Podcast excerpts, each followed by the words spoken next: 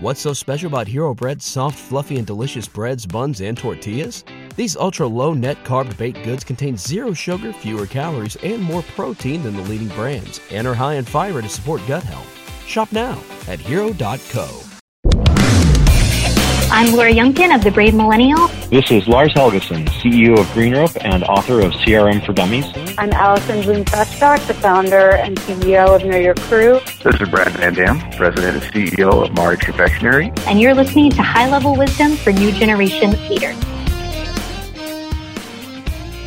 Hey, everybody, and welcome to our next episode, episode 23 High Level Wisdom for New Generation Leaders.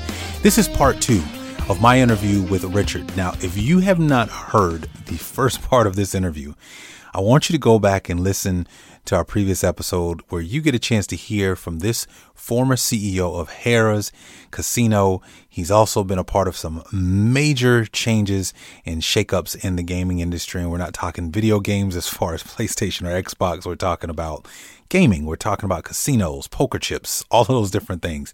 This man has been behind the scenes of some of the biggest changes in the last, uh, you know, 30, 40 years. And so I want you to listen to part two of our interview hear more insights, get you a pad, get you a pen. Make sure you rewind and, and take notes and really uh, take some time out to carve out what he is actually giving us as an audience to be able to just sit at his feet and listen. So, guys, buckle up, strap in. This is our second part of my interview with Richard Goeglein, former CEO of Harrah's Casinos. Take a listen. Wow, wow. So, you know, as you talk through your experience, this is something I'm really interested in.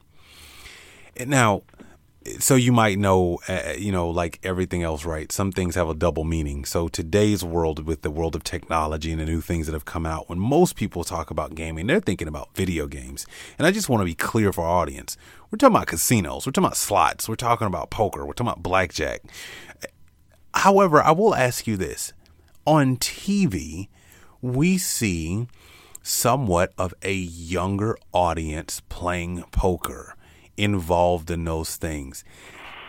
Overall, though, because you've sat at the highest levels and you've seen this this this industry change over time, has millennials have millennials really made an impact on the gaming industry? Do you feel like there's not enough? Do you feel like there's a gap that maybe millennials should be filling? What what is kind of your thoughts on millennials' actual impact on the gaming industry itself? Well, in fact, the millennial uh, segment of our population is having a major impact in a whole lot of different industries and and uh, individual businesses. Gaming is particularly being impacted by the millennials because they, in essence, do not like casino games. The only game that they like uh, and that they are extraordinarily good at and have been winning at pretty substantially for the last five years or so is live poker and the world of series, World Series of Poker sort of validates that statement because the last uh, three or four or five year winners have all been in their 20s. You know, they get on their their computers, they play for free uh, poker on their computers. They get better and better and better, and then they go out and get into smaller uh, regional tournaments and they hone those skills even more and they gradually get so good at it that they end up in the World Series and end up actually winning the whole thing.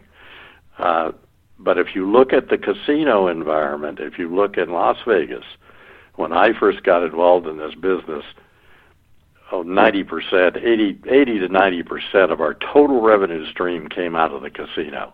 Even though we had big hotels, we had restaurants, we had retail, we had theaters, we had all that stuff. But the revenue stream was massively focused from the casino operating income was probably 130% from the casino. Wow. Because everything else we did, we did at a loss. If we broke even in food and beverage, we were ecstatic. Wow. Because back in the 70, 80, 90s period, we gave all of stuff away. We comped all sorts of stuff. And we priced stuff very, very inexpensively. The rooms were cheap food was cheap. Buffets were really cheap, and so it went. And so everything was driven by the casino engine. as demographics started shifting and tastes started changing, that evolved in a way that gaming now represents, give or take, about 45%, 50% of total revenues, and uh, represents certainly a chunk of the profit, but not anywhere near a dominant chunk. Much less than half of operating income comes out of the casino. The rooms component makes a huge amount of money. When you have rooms, you know, 3,000, 4,000, 5,000 hotel rooms, and you run that hotel at, you know, 85, 90% or more occupancy, and you get, you know, 100 and a half or 200 or two and a half a night for it, that's a money machine. The other thing that's happened is comps don't even rise to the level of 10% anymore of revenue. Wow people are not comped anywhere near as aggressively as they used to be. But when you look at the traffic patterns in the big casino resorts in Las Vegas today, you will notice very clearly that the casino is not the fullest of all of the places that are available. So what is it? do, do you think? Do you think, Richard? It's it's the is it not sexy anymore? What, what do you think is kind of the issue there? I think the millennials think it's boring think of what they do, what they have grown up with on the internet, and all of the various challenge games, competitive games that they can play on the internet. Competitive and interacting. I was in, a, in, in visiting one of my grandsons, and and one of my sons, and his grandson was on his computer playing some crazy game. And who did he have well, he had a neighbor who was a good friend of his on with him, and he had somebody, I think was in you know Singapore, some crazy place. They were actually communicating with each other and figuring out how they were going to kick each other, you know, to death in whatever this game was. Wow. And I thought, wow, and I had no idea what the heck they were doing.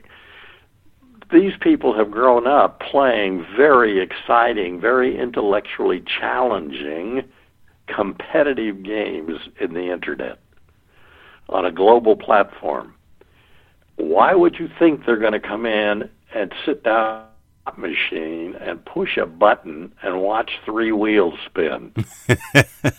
well, when you put it like that, Richard. I find that, that to be fun. when you put it no. like that, Richard, I think you're right. no, they're not going to. so, and it's just not. It's just it's a dumbed down game. It's just nothing there is exciting to them.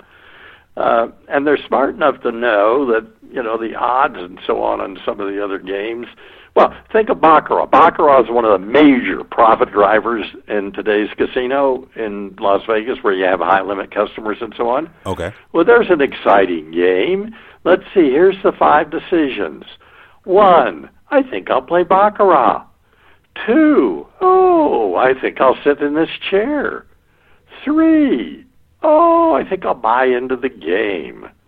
Four, Oh, I think I'll bet on, let's see, house or player. Five, I think I'll bet a million dollars. At that point, Chris, there are no decisions at all to be made by the player. Wow. None. The way the cards come out of the shoe, that's what it is. And whoever gets closest to nine wins. That's it. That's the exciting game of baccarat. I mean, come on.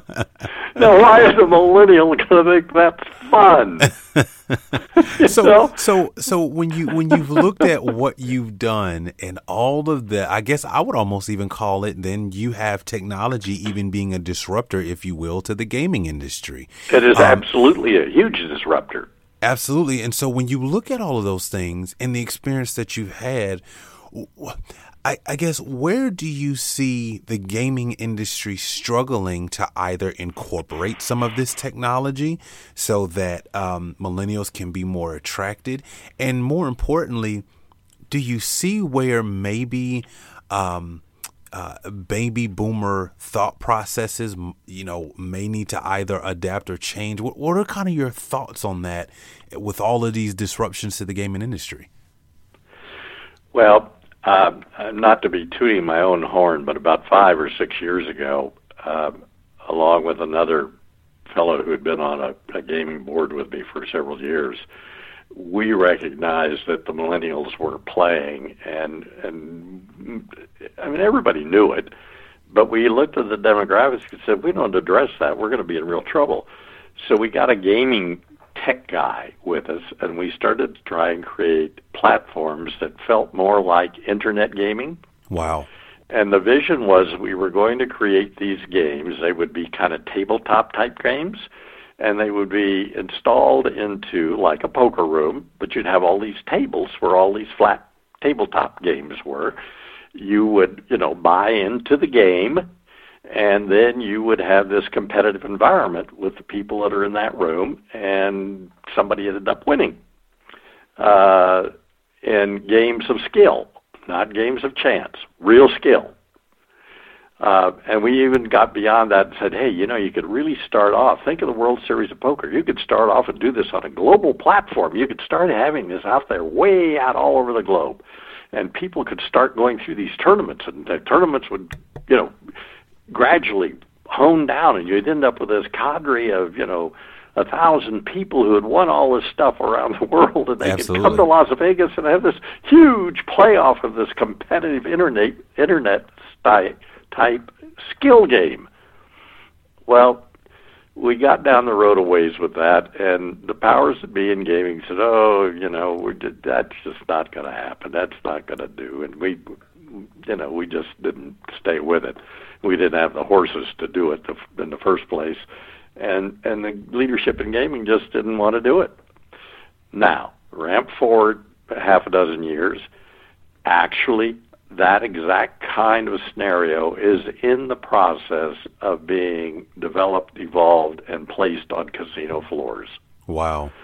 And there are some interactive, skill based games, or not slot machines, but there's in machines uh, that have been placed in some of the Caesars properties here or there, kind of in beta tests.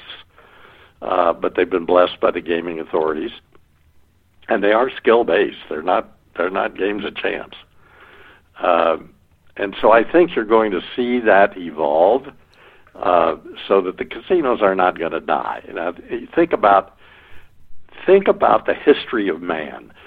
Excuse me. If you go back millennia millennia back, man has been gambling in one form or a, another forever it was at one time throwing a bunch of bones out on the ground exactly. in a certain way. You know, right. and it just kept evolving and evolving. Human beings love games of chance. They love taking a shot at something where they can, oh my God, if I'm really good at this, if I throw those bones better than anybody else, I'll make all this money. Uh, it's not going to go away, but it is now beginning to evolve. And obviously, poker is a big deal with the young people, as we've already talked about live poker. Uh, they have done a couple of things starting a long time ago now, probably 10 years ago or more.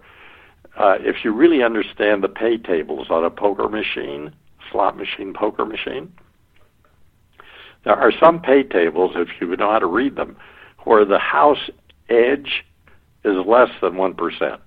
Wow. And so, if you really do understand poker and you really have a knowledge and a skill in poker, you got a fair shot at coming out okay if you find one of those machines with that kind of a pay table. Wow. And and I've had friends who literally they would spend lots of time wandering around through all the poker machines trying to find the pay table. but there are some that are like that. Now, why would the casinos do that? Well, because somebody, if if you're there and you see somebody just winning, winning, winning, oh man, that's that's a big motivator. That's right. I'm going to keep playing, playing, playing, because they don't know how come that person's winning, winning, winning Right. because they don't know how to read the pay tables. Absolutely. so so let me ask you this question. You've you you mentioned about your differences when you noticed uh, in in your in your former line of work, you noticed you and the CEO had differences, and it, Mhm. it just kind of ended bad because you realized this isn't going to work long term. Talk to me a little bit though about you you you watched employee bases kind of come in and out of the industry.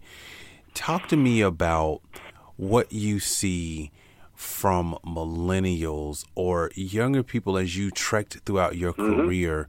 What were some what are some of the struggles you think millennials have when it comes to engaging those of an older elk when it comes to the you know their, how they're relating to executive leadership, sure. their management. What what kind of things have you noticed there?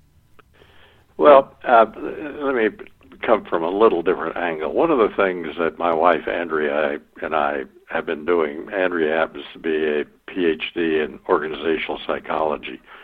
Uh, and behavioral psychology, and also a certified person in, in happiness through the Seligman School in uh, University of Pennsylvania. Awesome. And and during this craziness of our, our of our election runs, uh, we started thinking about millennials, and we have a daughter that's a millennial. We started thinking about how are they interacting, how are they feeling, what are they, what what are they, what's happening to them. So we started bringing millennials together in our home every third Thursday of the month for dinner and just an open discussion and dialogue uh, about anything and everything they wanted to talk about, with an understanding that disagreements are fine. We can just talk about disagreements. That's okay, as long as we always do it respectfully and everything. So we we've been doing this now for a handful of months, and have you know interfaced with probably 30, maybe 40 uh, millennials plus our daughter, and uh, it's an interesting. It's been a very interesting experience. Taking what we've learned there and thinking about what happens in gaming and what's happening in gaming. Think when you think about where do the millennials go? They obviously come to Las Vegas. Well, go to a bottle club. What they come to Las Vegas for is experiential stuff that you can't even get into the bottle clubs, and they spend a lot of money in bottle clubs. Uh, they love the the theaters. They love the shows. They they love a lot of the experiential stuff, and I think you're going to see that continue to evolve and change and become enhanced. I think what people miss with the millennials, my perspective, is they are not nearly as focused on how do I make a lot of money? They want to make a living. They want to be able to live okay, but they're not nearly into um, getting stuff. I want to make a lot of money. I want to be mega rich. I want to. Uh, that's not where they're coming from. They are much more willing and much more in an outreach kind of way of helping and supporting and enhancing other people's experiences than they are in the old my way or the highway kick ass and kick you know take names and kick ass. Right right. sort of is the is the boomer program. Uh and uh you know command and control that's just not where they are. They're really far more collaborative far more uh, looking for ways to make this place a better place for all of us. I hear them talk about that all the time. Even though they may be, you know, one one young guy that that I'm particularly impressed with is is doing very well in real estate, selling real estate. But his passion is he's put together a nonprofit where he's reaching out and finding uh, homeless kids, teenage and older, homeless kids living on the street, and he's finding ways to create homes for them, and and jobs which are sufficient to provide them an opportunity so because they have to pay a little bit for that home. You can't get it for free. Right. right. You got to pay for it. And so he and he's working to get them engaged and to start feeling like they have real purpose and importance while he's making money over here doing the real estate stuff. right. Absolutely. Well, that's not not very many boomers were doing that kind of stuff when they were in their 20s. Right. They just weren't. Absolutely. Uh, and it, clearly, the the silent generation that I, I came out of, they never did that. Right. Right. You know, so I think you will. You, you're just going to. Well, let me back up. So I think what I I believe the millennials need to do for themselves. They need to really look inside. They need to learn who they are, how they communicate, how they like to engage, what makes them tick, where do they find their comfort, where do they find their ability to speak with other people in meaningful ways. Uh, that you know, you really you really need to clearly know who you are, and I think they they struggle a bit with that, who they are. Okay. Who they are, what's their purpose. Hmm. And they need to spend some time really focusing on that. Now, and, how about the the 25 to 35 year old who mm-hmm. is working the corporate job and maybe they have said to themselves, you know, Richard, I want to you know, I want to be in executive leadership. I, I mm-hmm. want to get there. But I I'm, you know, I feel kind of blocked, you know, I'm being pressured to do more, but blocked from advancing. you know, whether it's you know through older counterparts sure. or, or, what have you. What what kind of advice would you give an emerging leader who wants to be in that room? They want to be in the boardroom, but sure. they're not getting, or let me say, they're perceived or they're assuming that they're not getting the real opportunity to be heard. They got the mm-hmm. voice. Mm-hmm. What kind of advice would you give that person? well, uh, one, they they have to literally know themselves. They have to do what I've already described. They really have to go internal. They have to get some tools that allow them to explore who they are what what are their communication styles?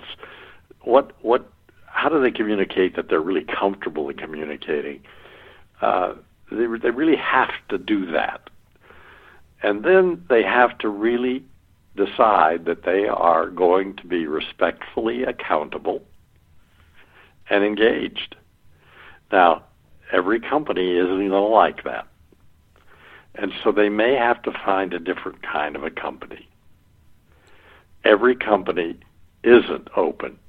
But if you look at some, and I and I hesitate to say this because I hate to see the millennials just focused on technology, but most of the companies that are really, really open and exciting and transparent happen to be tech companies. Google is probably the best example.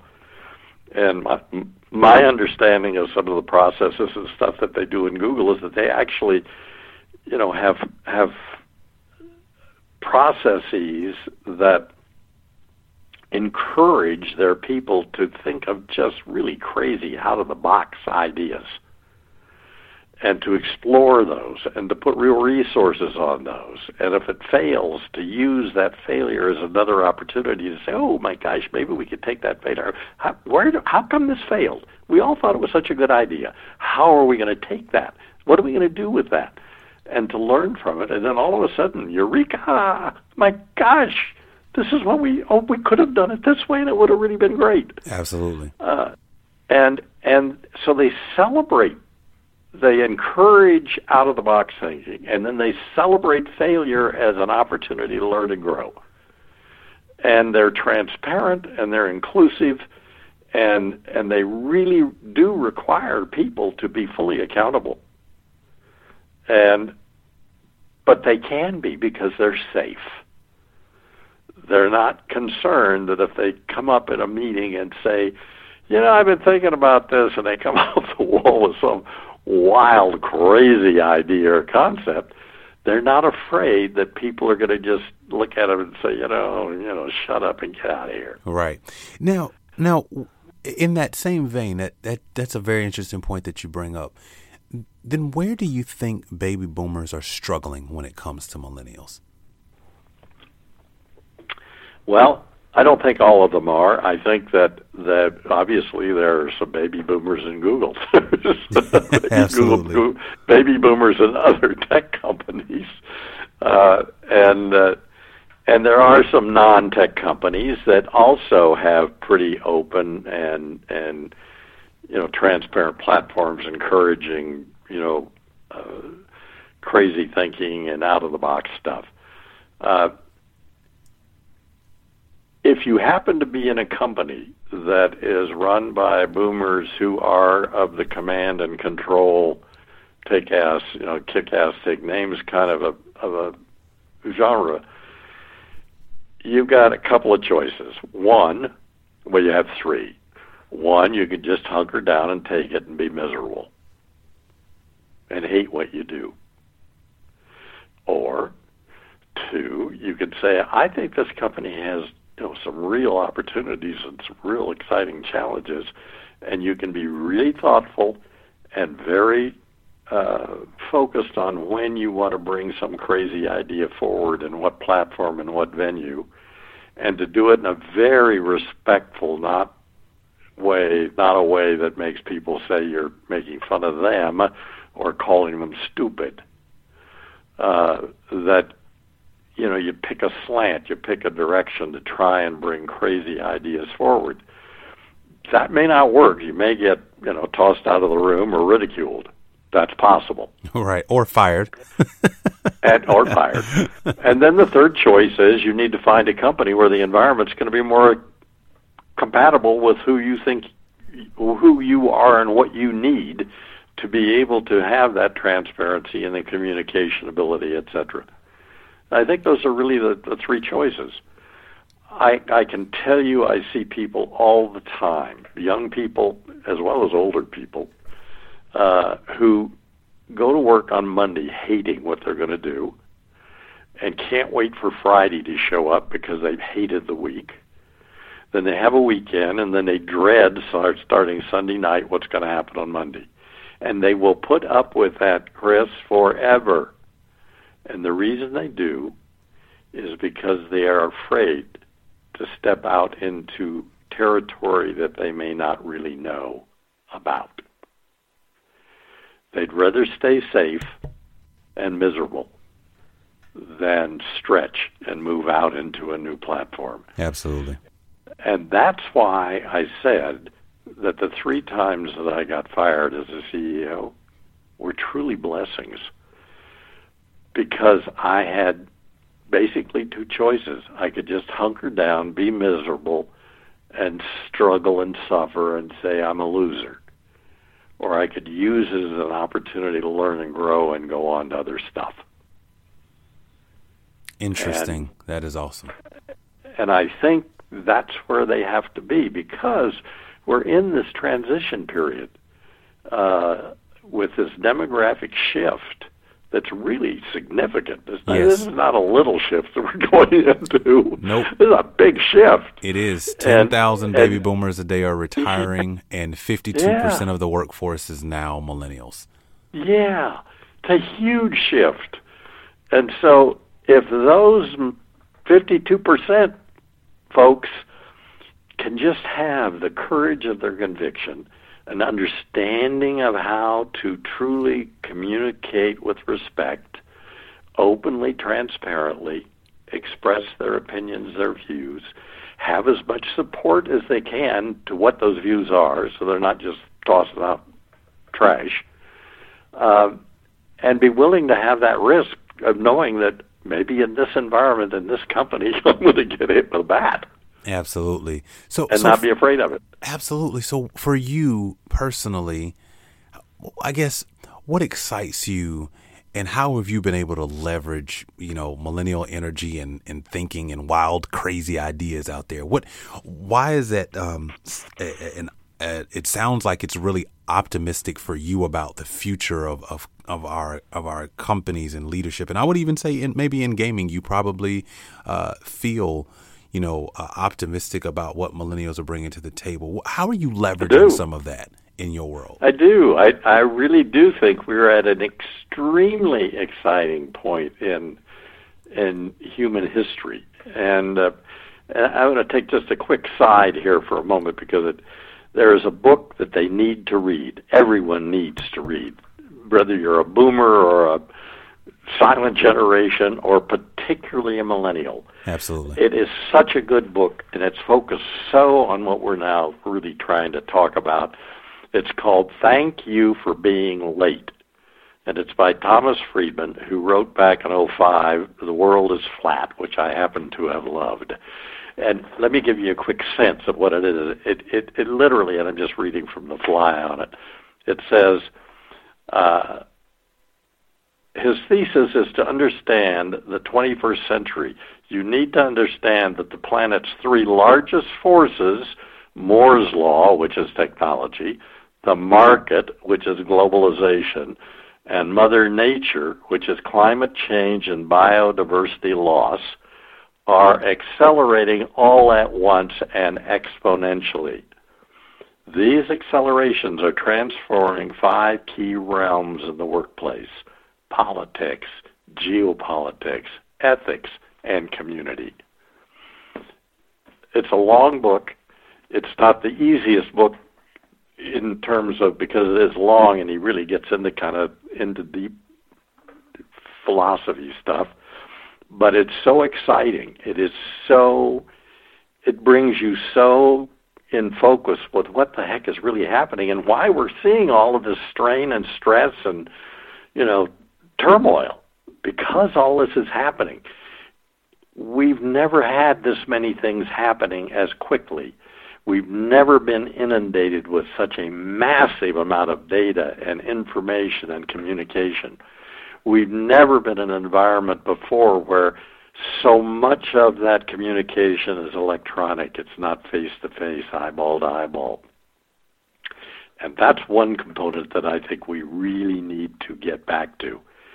I don't care how talented you are as a millennial or as a boomer or anybody else. If you think you're going to be able to communicate with people really, really well electronically, you really are living in la la land.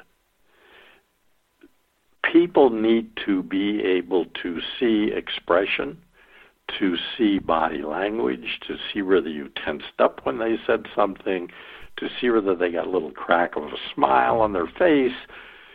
Those are characteristics of the human phys- physics, physique, that allow you to really understand what's being said to you and what you're saying back.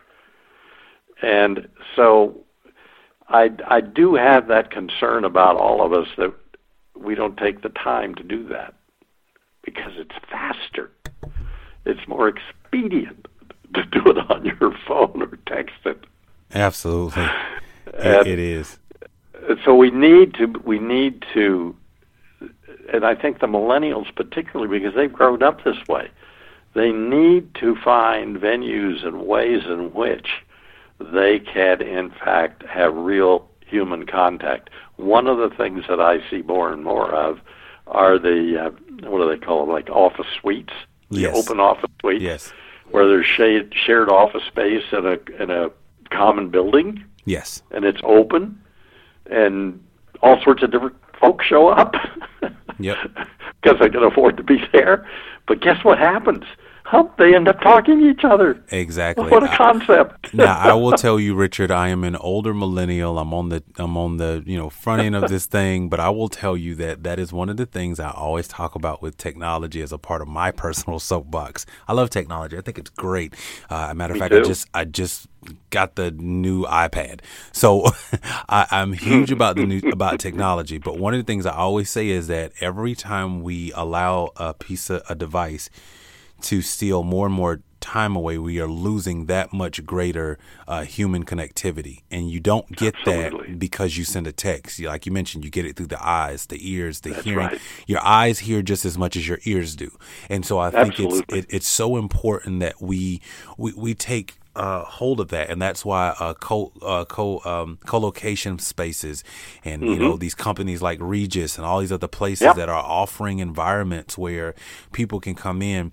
And I think that's one of the craziest things is you know you listen to some of the stories, and I you know I love talking to people like yourself and, and other folks because the first question I typically ask people is how you know how did you come across that? And I'm very amazed that it wasn't because they wrote the best code it wasn't because they had the greatest idea. It actually came because they were in partnership and collaborated with somebody and had an actual conversation. Absolutely.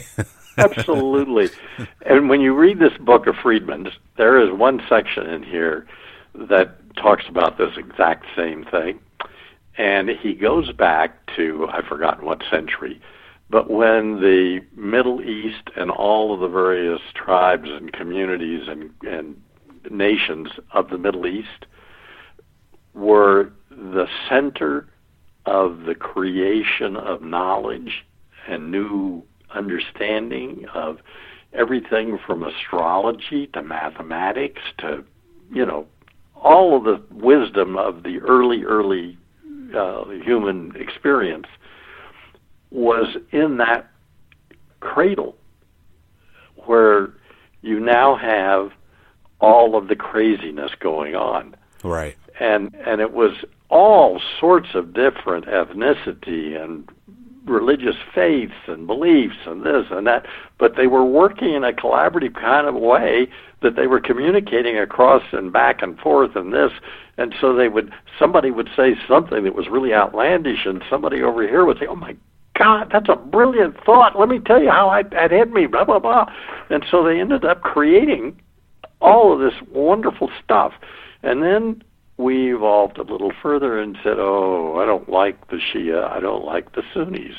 I don't like this. I don't like that. They don't believe the way I believe, and therefore I'm going to isolate them away from me and keep mine all close in.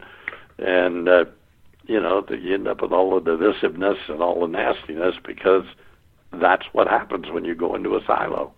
Yeah, absolutely. Absolutely. You're right. So let yeah. me let me ask you this. Uh, before we wrap up, I have two final questions for you. This is just sure. this is so fascinating, and I have a feeling, Richard, you're just gonna have to come back, and we'll have to deep dive even more.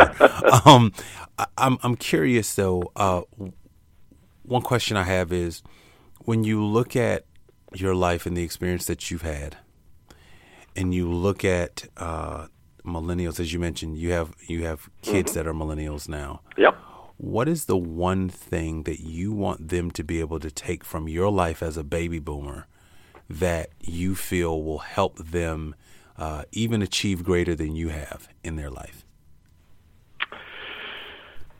Well, uh, that's interesting because I thought about that uh, back a year and a half, two years ago.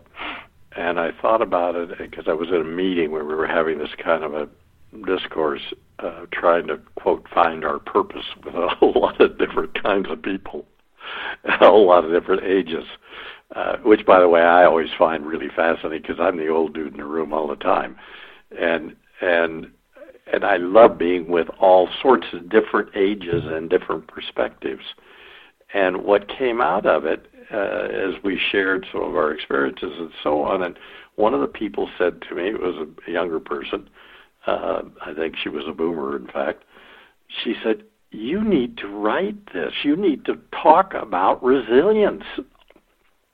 That's what you're talking about all the time. So I got to thinking about that, and I thought, oh.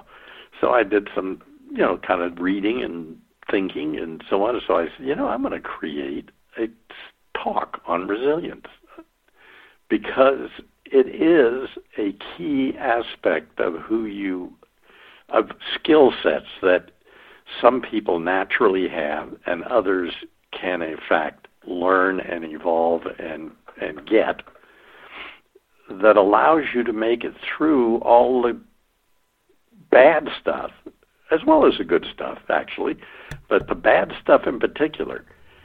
If you are really a resilient person and if you really believe that there is a learning opportunity every time something bad happens, and that it will give you new strength and new knowledge and new and new talent to be able to step up and move into something new and exciting.